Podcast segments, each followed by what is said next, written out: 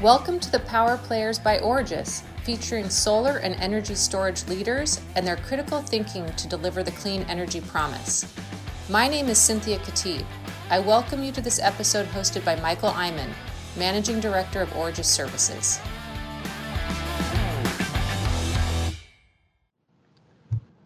All right, welcome to the next episode uh, of Power Players by Origis. It's a podcast focused on you know the major players in the power industry specifically renewables and sort of grappling with the mm-hmm. issues of the day. So today i'm really lucky we're joined by john franzino ceo of grid s grid sme sorry i almost said it wrong john. Based on you know he, he may seem a little unlikely to be discussing cybersecurity. He's the ceo you know but before getting into this mm-hmm. role you know, John was on GridSme's NERC compliance team and, and led that for some number of years. He was a compliance engineer, developing, implementing, and managing NERC CIP compliance programs. And, and John, you'll have to tell everybody what that means uh, here later.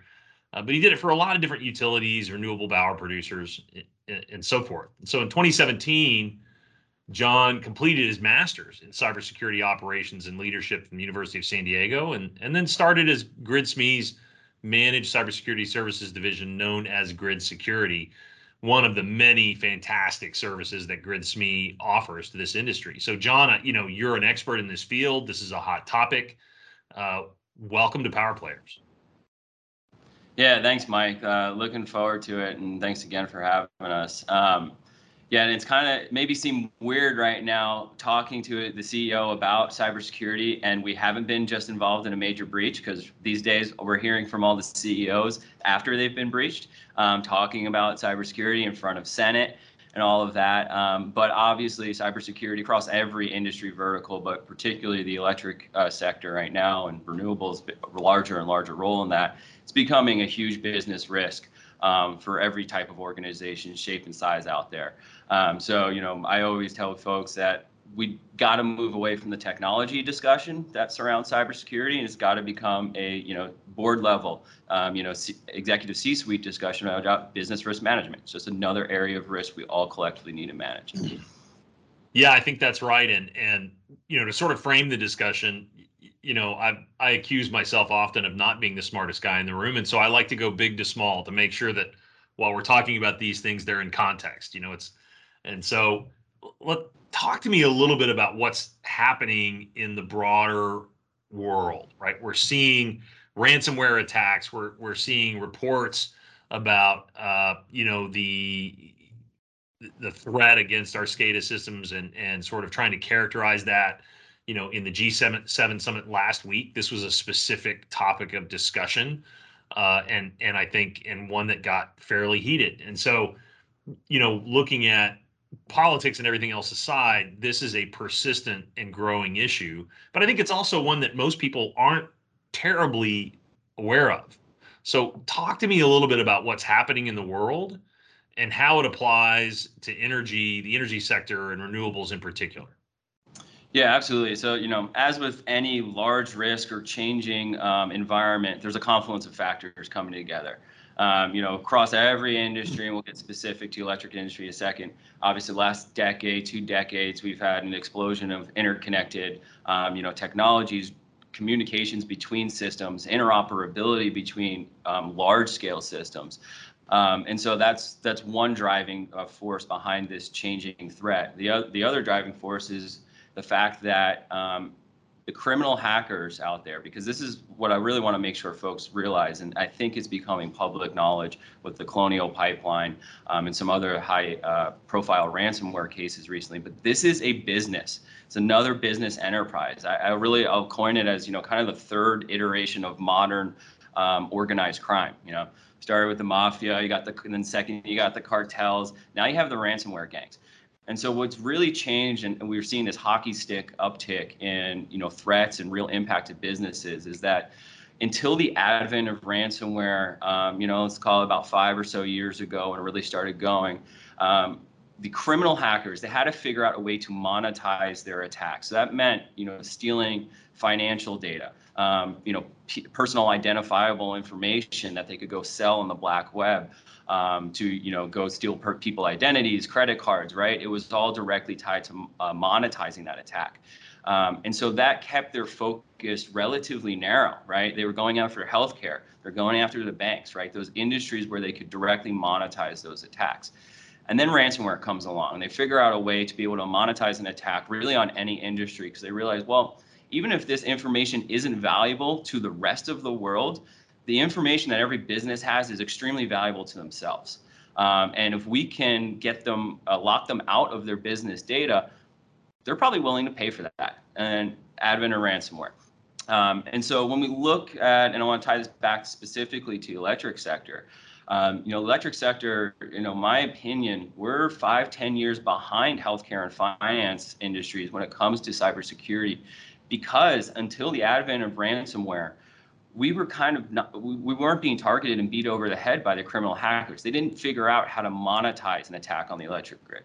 Now, with that said, we still always had the far right side of the threat spectrum, the more sophisticated side, which is the nation state threat, the nation state hackers.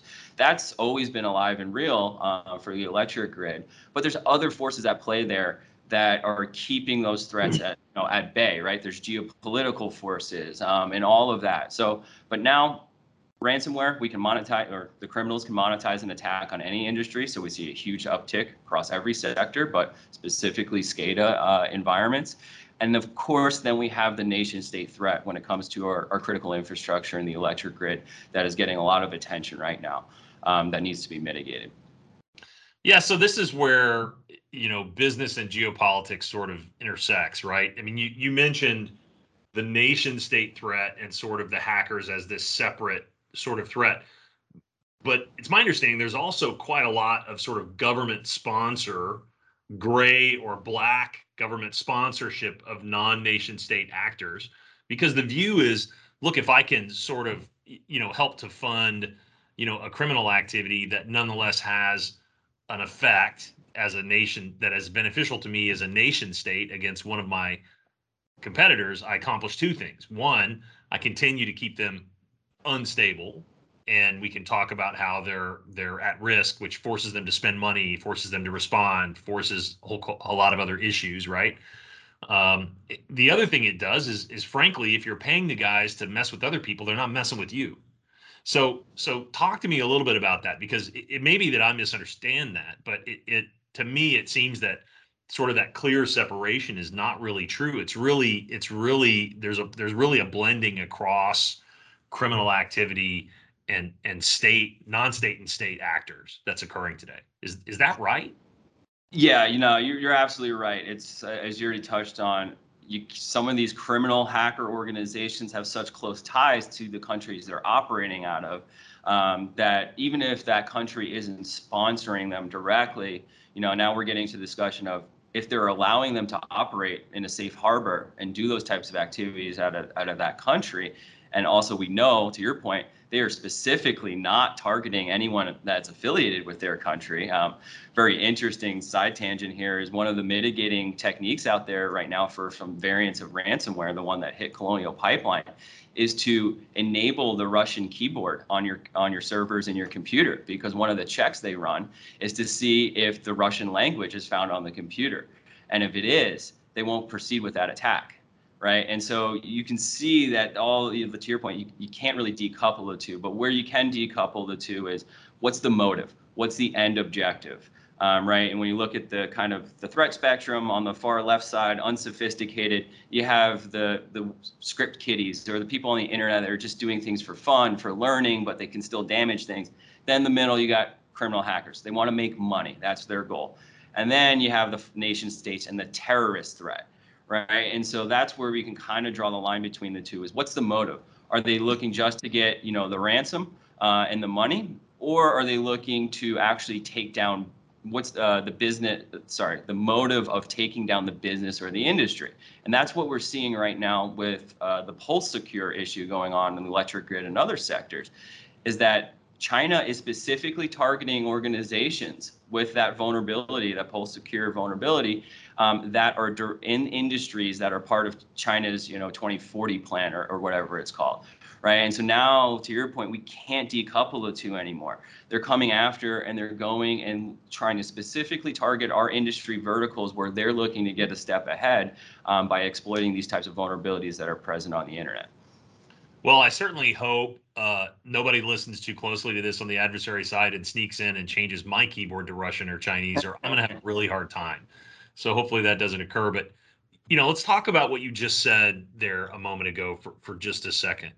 You you, you were sort of talking about you know the need to you know certain industries that they're targeting. So why target renewables?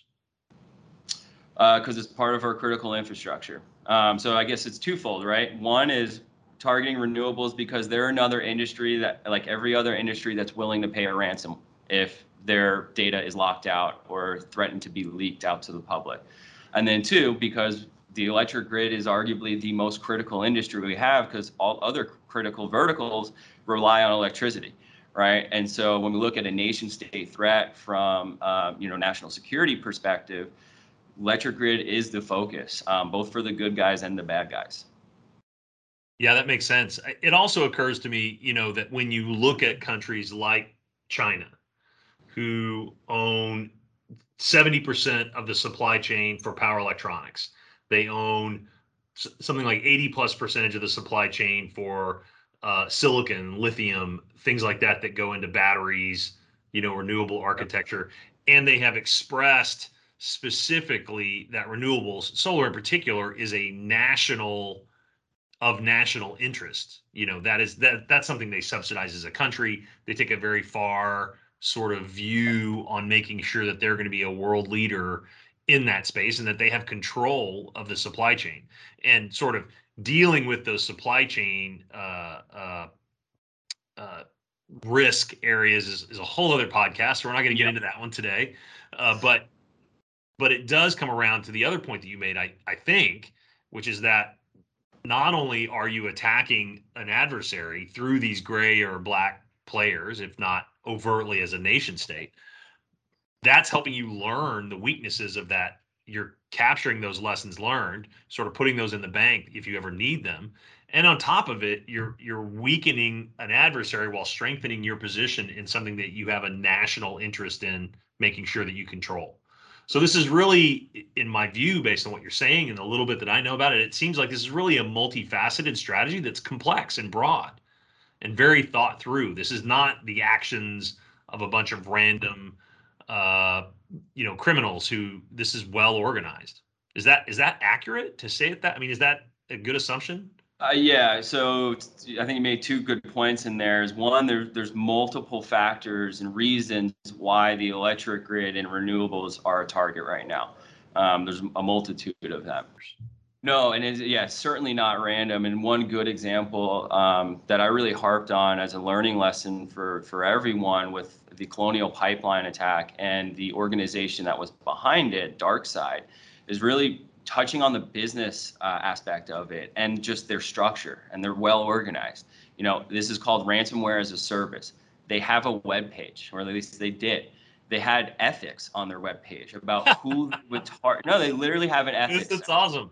Um, they have an ethics section Crazy. about who they're targeting, who they will not target, what their rules of engagement are. They say part of that ethics page is that they look at your financial data to make sure that the ransom they're going to request from you does not put you out of business because that is bad for their business right because if you're at that level of ransom well then i just shut you know chapter 11 shut my doors i won't pay the ransom right but they make it they put in a range where you can pay it and you're more likely to pay it they have job postings for network engineers uh, and pen testers. Um, so it is really that's why I said earlier that this is you know V3 of modern organized crime as far as I'm concerned.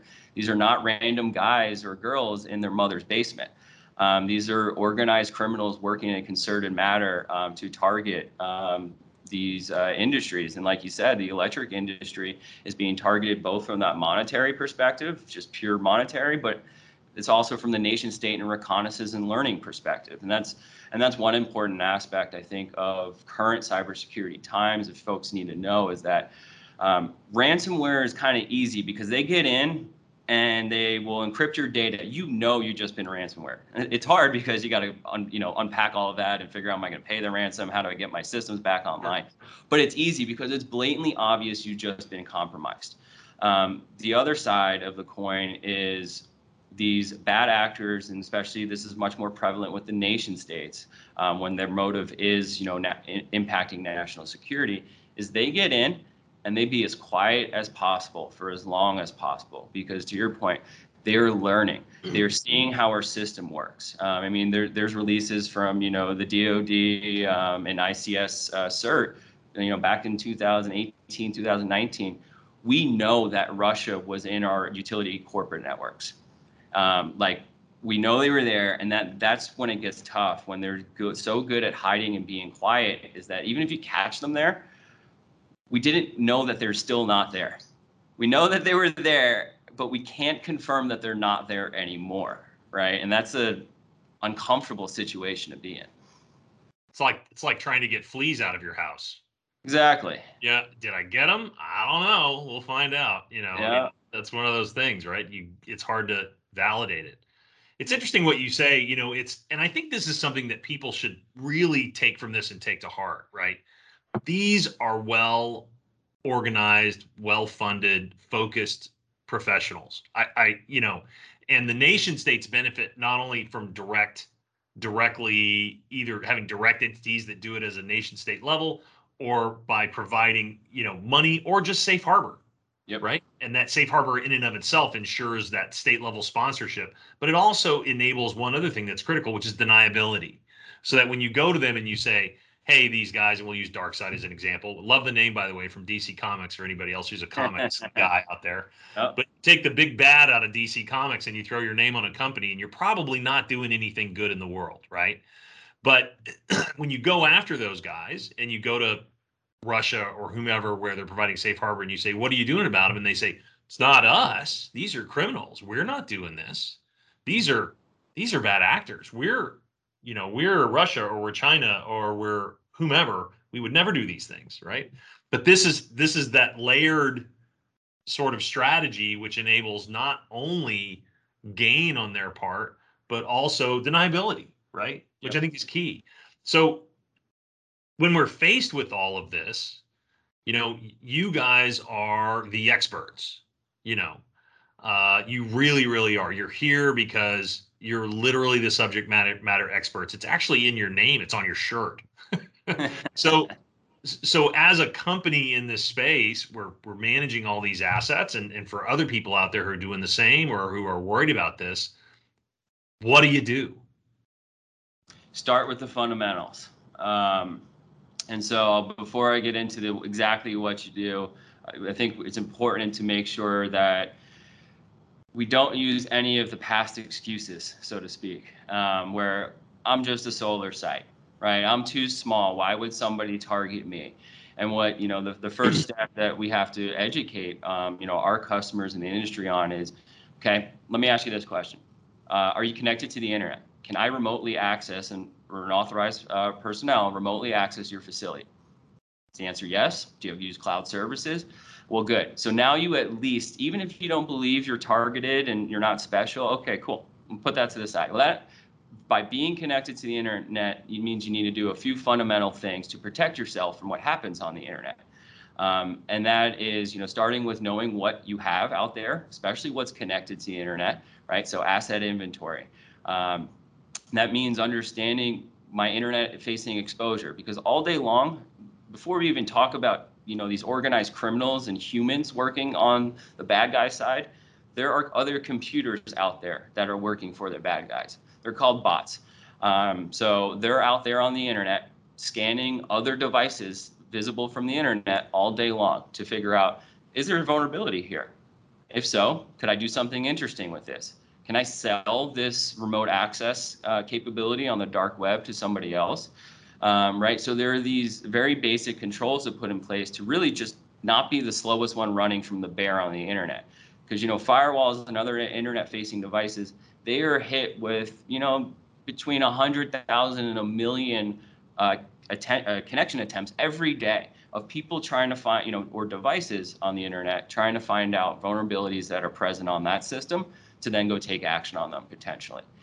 Um, and so the other thing I always say when we start talking about where do I start is also not just looking at that starting place as purely cybersecurity related. Um, you know, and it seems weird, right? Because we perform managed security services, and I say, you know what? Don't even worry about security at first, um, because a lot of these fundamental controls that we would implement, you know, those first five controls: inventory management, access management, vulnerability management, and patch management, right? Um, those controls also play a direct role in supporting operations, right?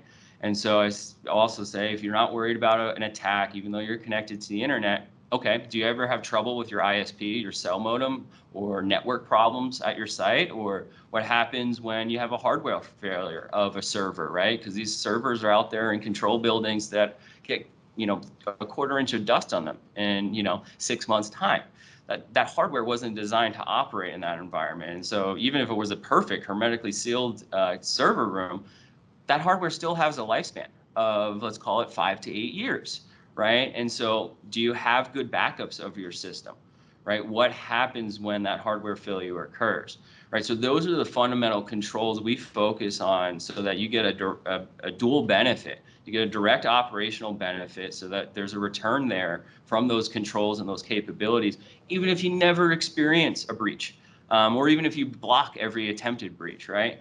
Um, because there's so much, I think there's such a lack in attention and rigor on the system and network management um, at these sites. There's an unfortunate kind of predisposition by the industry that we configure a server, we configure some firewalls, we throw them out in the field, and they're going to work for the next 30 years. They don't require any care and feeding like your inverters do. Um, nobody needs to monitor them, and they're just going to work. That's not reality because um, we have network problems all the time, even when you configure the network, you know, perfectly. Um, and then Wait, you're telling me that hardware breaks sometimes? No, it does, How and that's possible. That can't possibly be true. That's not a model. I'm not. No, right. How did how did we get there? You guys know in the industry that every other component out there needs preventative and reactive maintenance, right? Every we build it into budgets. We have dedicated technicians to to manage it. But then we get to the brains of the operation, you know, the network and the SCADA system making all the decisions. Um, and it seems like nobody understands or is really giving the level of attention that's needed that that system needs care and feeding and monitoring too. And you're going to need to do preventative maintenance and you're going to have reactive maintenance events as well. So it's interesting you know i i was the subject of a ransomware attack some years ago. Unfortunately i didn't care enough about my data to pay them anything and yep. the computer was so old i was like well i can grab the files that aren't affected and this thing's going to go in the trash and no Yep. But I read an interesting article which goes to the professional of, professionalism of these organizations. Their customer service to help you when you're paying their ransom is actually really good. And they're really polite and nice about it. which I, uh, I, found I honestly found hilarious on sort of a dark in a dark humor sort of way. Uh, but it's interesting, right? They view themselves, they almost view themselves as a legitimate enterprise and act as such and behave as such. They do, and um, so I'm leading the the CIA cybersecurity working group, and so did a presentation last month on the events at Colonial, and that this is what I harped on. I, I spent you know three slides showing screenshots of support and the victim. Right, it wasn't from the Colonial event, but it was from is another dark side event. So the same bad guys behind Colonial, yeah. and you're right. I mean, you can see the message. It set it says support. They're interacting. Yeah. They're negotiating the ransom um, and it gets funny at times. And there's two humans, right? They're negotiating yeah. this, and, and, they do have customer service channels. You know, it's just interesting. Yeah. I mean, honestly, their customer service is enviably responsive. Yeah, they I are. think it's it's kind of funny. Uh, not funny, funny, but and scary. Funny. Yeah, it's maybe droll would be the correct term. well, look, you know, I think there's a number of things that are not understood here. I, you know, we there's a lot of owners and and sort of asset operators and things like that. Talk to me. We have we have three major obligations under NERC, right? NERC generator owner, you know, uh, compliance responsibilities, NERC GOP, which often falls on the operator, and then you have this NERC CIP thing, which which I have to tell you, a vast majority of the time when I interface with owners, people aren't even aware. One, they don't know what it means. They don't know what their obligations are. They don't know how to fulfill them. They don't know whose obligations they yep. are to fulfill. Can you can you unpack that a little bit? Because this is this directly leads into you know the how do you what do you do like category of conversation, right? What are your CIP NERC CIP obligations? What do they mean? How do you go about fulfilling those? And what are the and are there options? Is it just one thing you do, or are there different sort of levels that that people have choices on? And how do they look at that? Yeah, I realize that's a lot, but if you can back into it, I'll try to remember what I asked in the event you have, have, yeah. have repeat it. I will. Uh, I'll, I'll, start at the beginning. I'll have to make one small correction and in, in how you kind of laid out the NERC framework. So we actually kind of mix two different concepts there. So within NERC, there's a functional model. It's called. Yep. Um, and then there's different ro- and that defines different roles and responsibilities. Two of which being a generator owner and a generator operator right? Generator owners responsible for maintenance of the facility, facility ratings, how it's kind of configured, designed, ongoing upkeep, and the operator obviously is responsible for operating that facility in a safe and reliable manner. Um, and so when we talk about CIP, um, critical infrastructure protection, that's a family of standards within NERC. And the CIP family of standards applies to every functional registration. So if CIP does not discriminate, doesn't matter if you're a balancing authority, transmission operator, generator operator, generator owner, everyone has to comply with the CIP uh, requirements.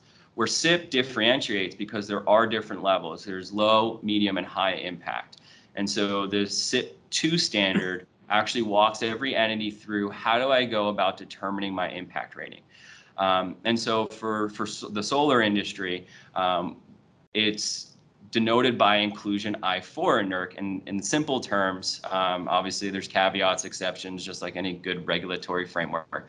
But the rule of thumb is, is the generator, at the solar site, greater than 75 MVA or megawatts operating at a power factor of one? Yeah, um, to be clear, we're talking about the solar facility, not the the operations center at this in this context. That's correct. And I'm going to tie them together in here a second. So it all starts at the facility level because a solar facility or inverter based resource that is less than 75 megawatts of nameplate capacity is not required to register with NERC. Um, and so when you get above that 75 uh, megawatt threshold, you are required to register that generator with NERC. Upon registering the generator owner with uh, generator with NERC, you need to know who the generator owner is, and you also need to appoint a registered generator operator.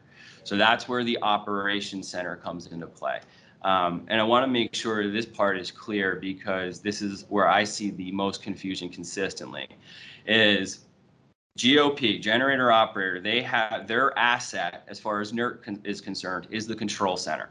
And yep. they have different reliability functions as defined by the functional model about scheduling outages, communicating with the transmission operator there everything that the generator operator needs to do as far as a NERC compliance standpoint, including CIP, is focused on that control center asset.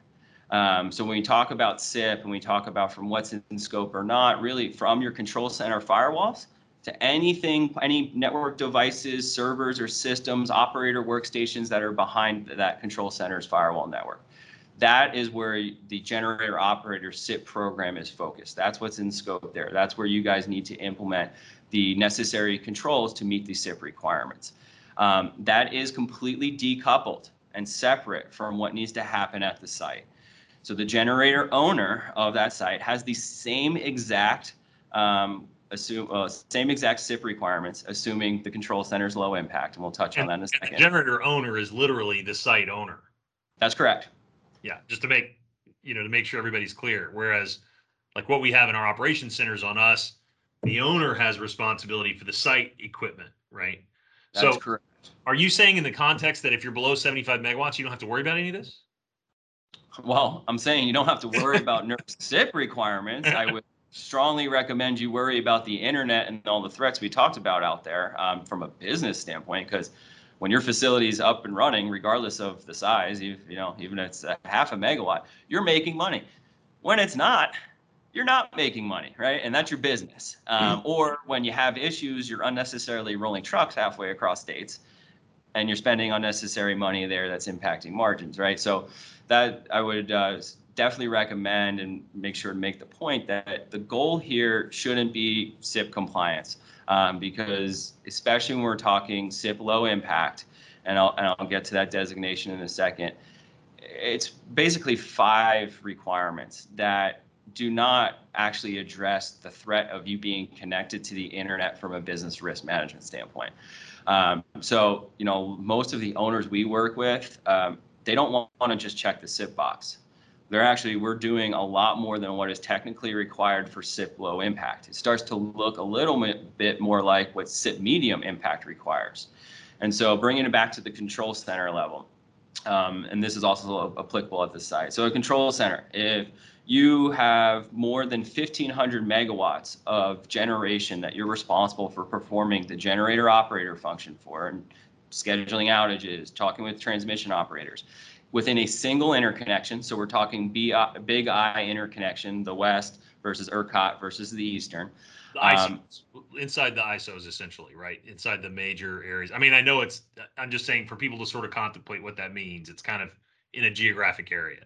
Exactly. So it's it's not quite the different ISOs because that's more of a corporate regional oversight structure. Whereas when I'm talking interconnection, Western versus Eastern versus ERCOT, those are physically separate AC systems. Yeah. Right. And so on the electric grid, just you know, from a physics standpoint, right, what happens in San Diego could immediately affect Seattle, Washington, because that's all part of the same synchronous machine of the Western interconnection. That Western grid.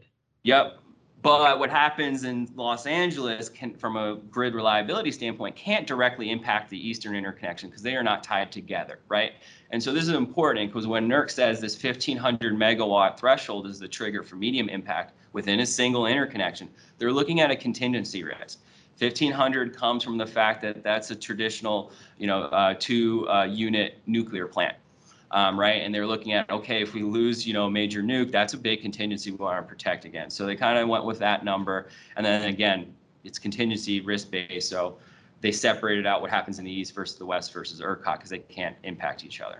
So once you meet that threshold and you have more than 1500 megawatts of generator operator services in a single interconnection, you now are designated as NERC CIP medium impact applicable. Um, and we won't get into the details, but just to put that in context, um, in the low imp, CIP low impact requirements, there's about, let's call it 15 requirements slash sub requirements total about things that need to be done, checked off the list, controls implemented. When you go to medium impact, there's about 190 plus requirements, right? And so that's I just want to make sure. jump from low to medium. It's a huge jump, um, and, and that's important in two, for two reasons. One, people understanding that that kind of trigger point thresholds exists um, because if they think the you know it's expensive or cumbersome to do cybersecurity for a low impact facility, there's some surprises and pain in for them when they, they cross to medium impact. Um, and just to be clear, this also applies at the generator level. So if we have our first solar site um, that is built, that at the single site that is greater than 1,500 megawatts, um, it will be need to be uh, CIP medium impact compliant as well.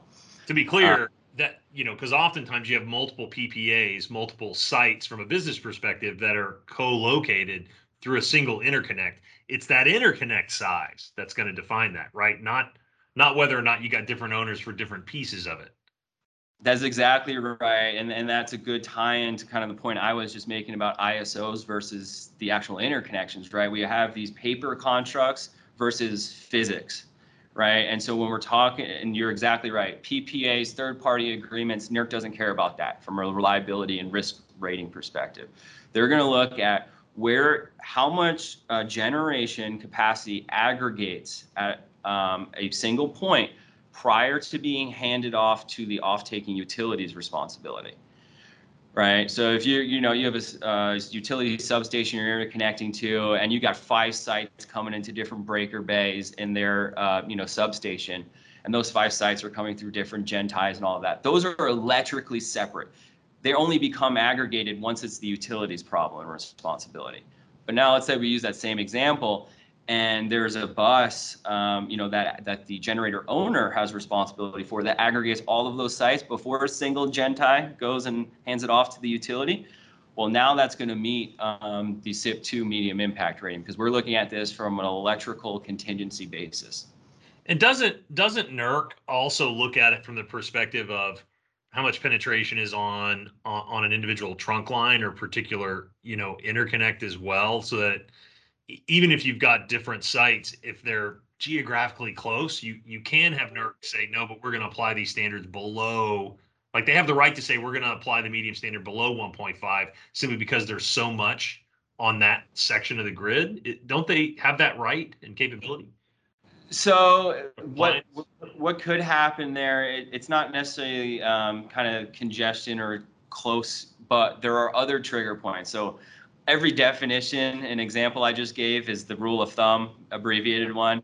There's usually you know five to thirty pages of caveats and exceptions to the rule um, that you know get is a whole nother discussion. But there's things such as remedial action schemes, black start resources. There's these other special designations that could apply to a solar facility or group of solar facilities that right out the gate, those immediately increase, you know, the NERC CIP uh, impact rating. Um, Okay. Because again, because those facilities, if they're designated as those types of resources, their reliability um, and criticality to maintaining reliability in the system just went up.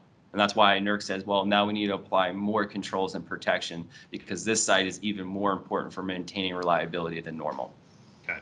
So we're a little over time, but I want to cut. I want to close on a couple of things before before we say goodbye to everybody. But you know, there's it's my there's different levels of services, and we use you guys to help augment our capabilities. I'm quite happy with Gridsme's services to date, but I do know there's different levels of services, not just available from you guys, but from the broader market. There's sort of the, you know, we'll sit back and monitor and let you know what's going on. And then there's the more proactive sort of services.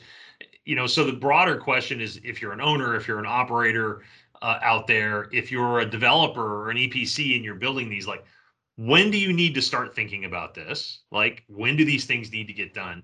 And then what are the differences between the services available when you're looking to procure them to secure your site to do what you can to make sure that you're ready for this sort of threat the threat that's out there today yeah so i'll start with kind of that up front and what should be done being done at the you know development leading into epc construction phase um, you know, you definitely need to make sure that you, whether you're a developer and whether or not you're going to be the long-term owner, when you know the EPC RFPs go out for bid, there needs to be specifications about what is expected and required from a network architecture perspective. What are some of the basic cybersecurity controls that um, the owner wants to see and needs in place?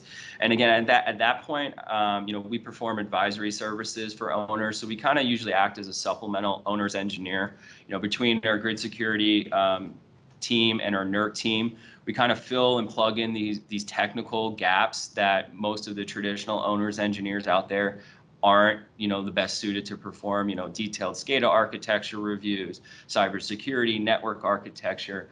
Um, but I can't harp the importance enough of figuring, starting to figure out those design planning criteria up front. Um, and just do not let every site become your, a special snowflake. Setting a template um, so that you're getting the same colored rock, um, or at least you know what colors you can choose from uh, working with different EPCs. Because that's where we have a problem as the industry. Is everyone we we have, we all know we have some misaligned incentives between developers, EPCs, and long-term owners, right? So we don't need to cover that's, that. That's another episode as well. exactly right. Um, but because of that, um, we're we're getting you know as cheap as possible, as simple as possible networks built. Owners aren't putting enough rigor around. No, I need to see consistency here. And what's happening now is an owner you know, portfolio of 25 sites there is zero consistency from a network architecture and cybersecurity architecture perspective, um, which makes scaling as a collective industry uh, very, very difficult because every site's a one-off and the way we do access management there um, is different than the way we do access management at the next site. And we have completely different network and server infrastructure, so we can't share any spare parts between sites, right? We just have scalability problems um, because in order to do this at scale, you need to get efficient, centrally uh, organize and uh, monitoring capabilities and control capabilities because doing everything on one off site is too expensive. You can't do it that way.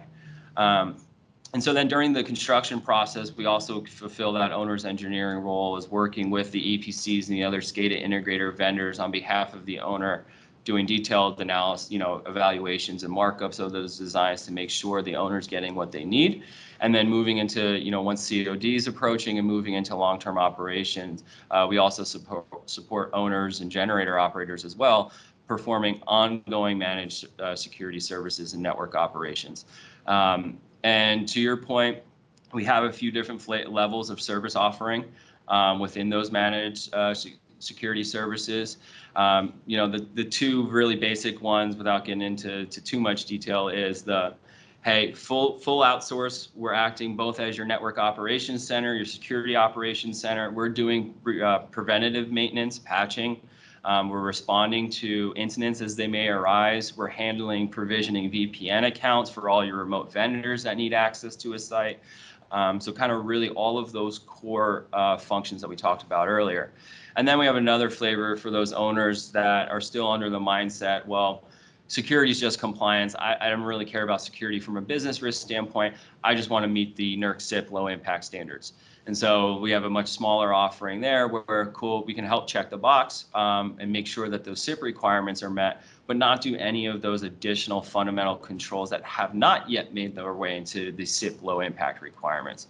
And that's probably an important note to, to end on here is all the recent events, um, there is a lot of regulatory movement underway as it relates to cybersecurity and electric grid.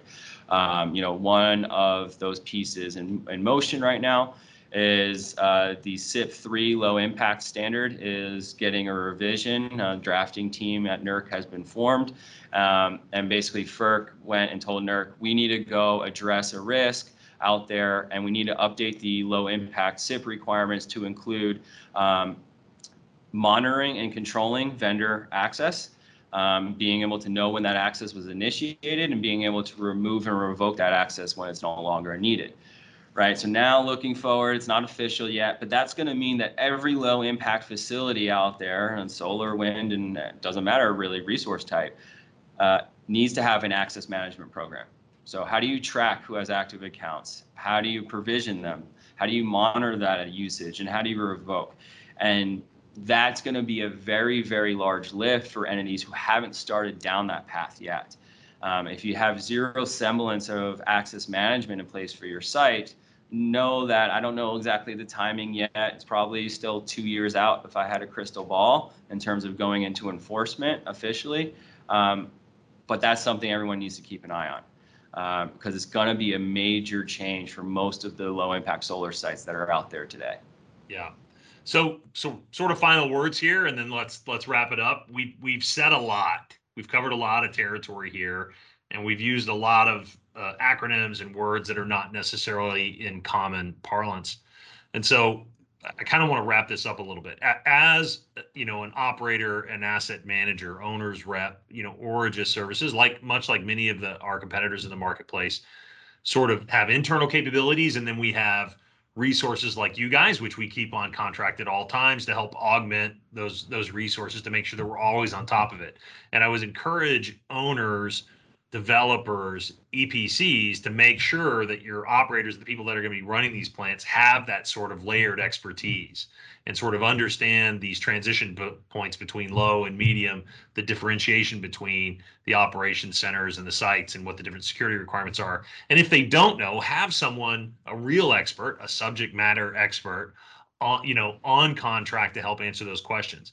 That's my takeaway. That's the thing I would tell people like simplify everything we've said, make yep. sure you get the right people in early in the process and incorporate those costs into your model so that you know what those are early and and you're not going to be you know running into these problems down the line.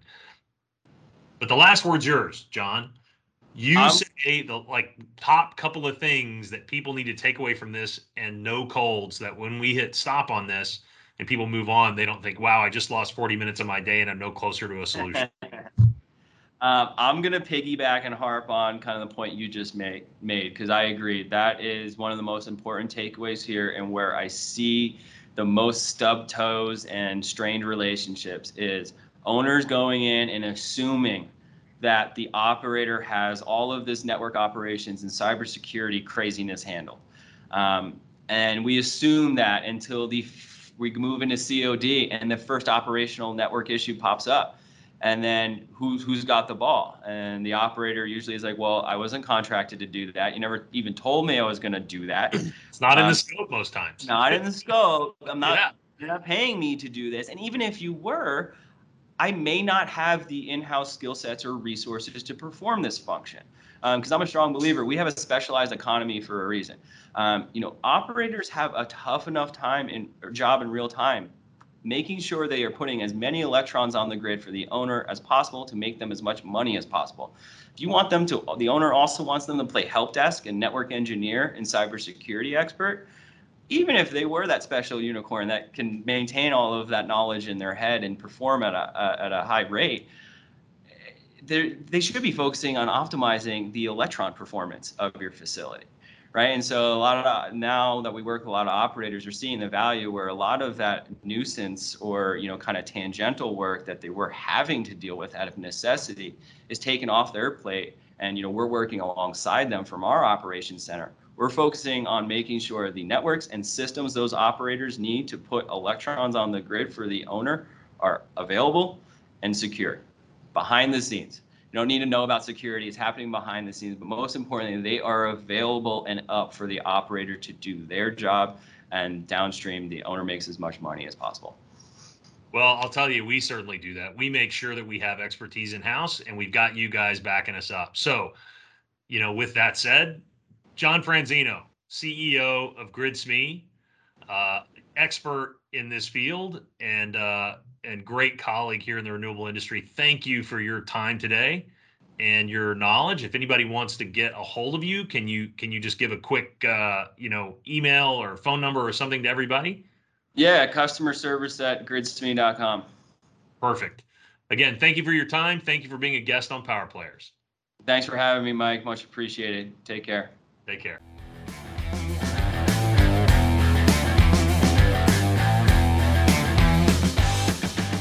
Find summary thoughts on this topic and more insights into operating your clean energy assets at origisservices.com. Thank you for listening to this episode of Power Players by Origis Critical Thinking to Deliver the Clean Energy Promise.